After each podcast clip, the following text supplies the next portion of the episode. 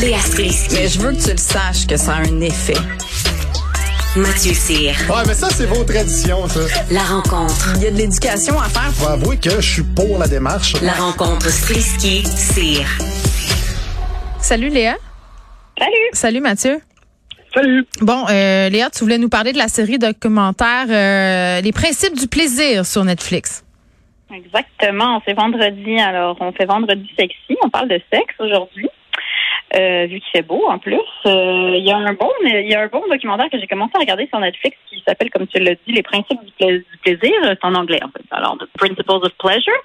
Et euh, qui est un bon docu- documentaire qui, euh, qui, qui fait une sorte de portrait de ce qui nous donne du plaisir et qui analyse un petit peu à où est-ce qu'on est rendu dans, euh, nos connaissances de la sexologie, en fait. Et euh, c'est un secret pour personne. On est rendu vraiment, vraiment pas loin. ok, c'est déprimant à quel point on est rendu pas loin. Puis c'est intéressant de voir que la science euh, ne se penche pas sur ces questions-là parce qu'il y a tellement de tabous en fait, et il y a tellement peu de recherches sur le sujet qu'on en sait vraiment très, très peu. Alors, même dans un domaine comme la science, où est-ce que, tu sais, normalement, on est juste dans les faits, on est dans le rationnel, on est dans les résultats, Mm. ben, notre gêne, notre honte, notre éducation, le rapport à la religion, l'histoire, tout ça fait que la science se penche pas tant sur ces sujets-là. Et une autre immense surprise se penche encore moins sur la sexualité et le plaisir des femmes. Alors, c'est intéressant d'entendre des femmes qui font des recherches, des scientifiques dans ce documentaire-là, qui non seulement parlent de ça, mais qui aussi exposent ben, où est-ce qu'on est rendu. Donc, et l'autre truc qui m'a vraiment marqué, c'est qu'il y a un concept auquel je n'avais jamais pensé. Toi et moi, nous sommes des féministes et sûrement Mathieu aussi. Et on a, par- on a parlé très souvent de l'inéquité salariale. C'est un mot qu'on entend très souvent. Mais aviez-vous déjà pensé qu'il y a une iniquité orgasmique? Et Ah, ben ça, oui. dit, ben, je pense que je m'étais dit, les femmes jouissent moins que les hommes, mais j'avoue Ben que non. je m'étais... Hein? Ben ok, non. Non, mais, mais oui. Je veux dire, les, les, les, les chiffres sont même très déprimants, c'est-à-dire que dans une, avec un partenaire, dans une relation avec un partenaire, Ouais. dans 30% des cas, la femme va jouir et dans 90% des cas, l'homme va jouir. Ben Fait oui. qu'il y a vraiment Ben un donc. immense Mais quand- je comprends pas, Mathieu, pourquoi ça te surprend? Je veux dire, euh, on se fait enseigner la sexualité de la façon suivante. La relation sexuelle en ter- est terminée quand le gars est venu. C'est comme ça qu'on nous Ben, enseigne la ben, sexualité. ben, non, pas du tout. Euh, Non? T'as pas été à la même école que la- moi, je le- pense. Tu peux continuer avec la bouche, les doigts, euh, il y a plein d'autres choses. Puis je Non, c'est pas dire, ça que euh, je dis. C'est pas ça que je dis. Je La fille, la fille peut venir beaucoup plus souvent. Moi, dans une relation sexuelle, je peux juste venir une fois. Ma blonde peut venir trois, quatre fois. Fait que, tu sais, là-dessus, euh, je pensais que l'iniquité, c'était bien plus les femmes qui venaient plus souvent que les hommes. En tout cas, je suis Mais encore faut-il venir.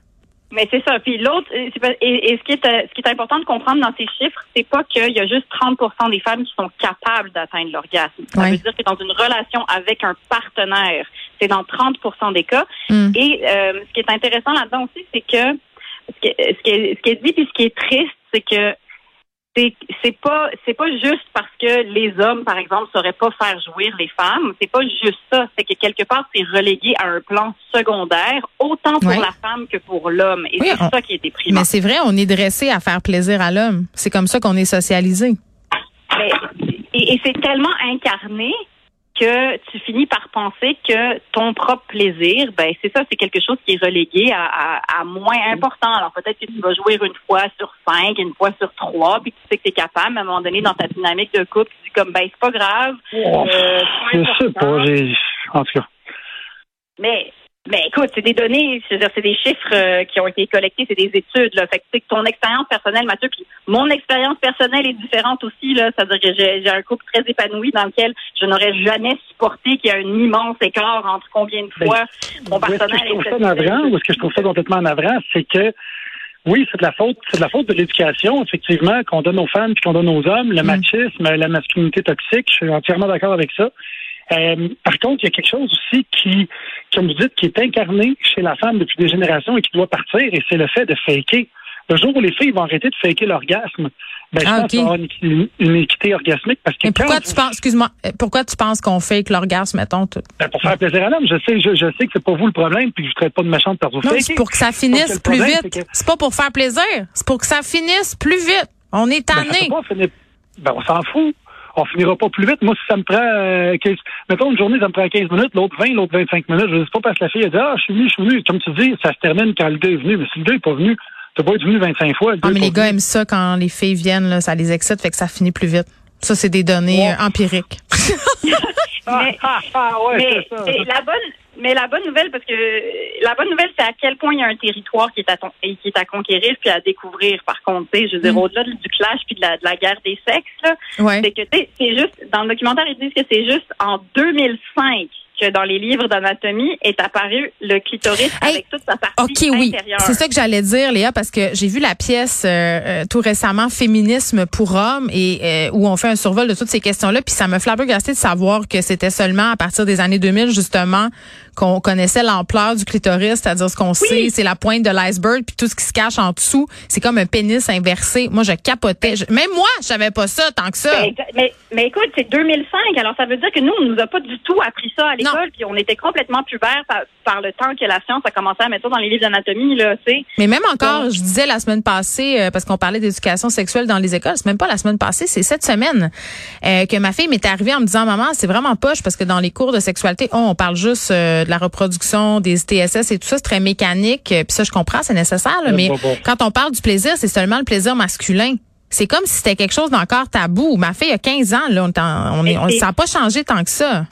Mais c'est complètement euh, tabou, gênant, honteux, culpabilisant. Puis après, là, on rentre même pas dans le fait qu'une femme sur trois est agressée sexuellement, ce qui fait que dans ton esprit, le sexe, c'est compliqué. Euh, tu sais, il y a- y a- c'est c'est complexe là. Puis c'est pour ça que je trouve que c'est une bonne tu sais quand je vois des documentaires comme ça qui, qui le vulgarisent, qui t'enlèvent certaines hontes, qui tu vois des femmes de toutes toutes sortes de corps, de toutes sortes de couleurs qui parlent de leur gêne de la sexualité. Je trouve que puis et des scientifiques qui disent comme on a tellement de choses à savoir et à étudier. Euh, au moins on est conscient de ça, mais on en sait vraiment peu. Fait qu'en tout cas, allez voir ça, ça vous tente, les principes du plaisir sur Netflix. Puis euh, touchez-vous, c'est la fin de semaine. C'est vrai, une fin de semaine de trois jours en plus, donc euh, beaucoup de, de place à l'exploration. Seul, Yes. seul ou en couple. faker 12 orgasmes. Hey, mais hein, moi aussi, je sais pas qu'est-ce que je vais faire. Euh, tant de plaisir euh, faké à venir. OK. Euh, non, mais euh, à parté, euh, moi, c'est une affaire que j'ai décidé de faire depuis fort longtemps, c'est de de pas faker. Je, je fake Mais plus. Non, si, si j'aime pas ça, tu t'en rends compte. Geneviève, c'est les armoiries de ma famille. Je ne fake jamais un orgasme, mais je vole jamais une blague. C'est mes deux plus grands principes dans la vie. J'adore ça. euh, Est-ce que voilà, je peux les broder sur ma pas de brassière? oui, je Ok. fais ça. En fin de semaine. OK. Euh, on parle de char, Mathieu. Pour ceux qui essaient d'en avoir, c'est assez compliqué euh, d'en avoir euh, des neufs chez le concessionnaire. Bon, Léa va dire, vous avez juste à pas avoir de char, ma gang de sti. Mais avant que tu le dises, Léa, les, les, les gens qui ont quand même besoin d'une voiture se disent, bah, je vais en acheter une usagée, je vais en avoir. Ben oui, mais euh, sors ton cash, mon bonhomme. C'est ça. Là, je m'adresse à tous ceux qui habitent à plus de 1 km d'une borne de Bixi. Euh, tu as besoin d'une auto, des fois, dans la vie, euh, ça peut être utile. Et puis, ben, ça a augmenté depuis la pandémie de façon de façon folle. Écoute, vertigineuse, euh, ça a augmenté de 25% le prix moyen des voitures usagées. Et le prix moyen des voitures neuves, euh, lui, a augmenté de 7 Mm. Et si tu veux un véhicule électrique, ben, bonne chance. Ça avait- tout le monde s'est roulé là-dessus, surtout depuis que le, le prix de l'essence a monté. Fait que t'as des gens qui peuvent attendre jusqu'à 5 ans pour recevoir leur véhicule électrique. Fait que euh, c'est quelque chose d'assez cinglé.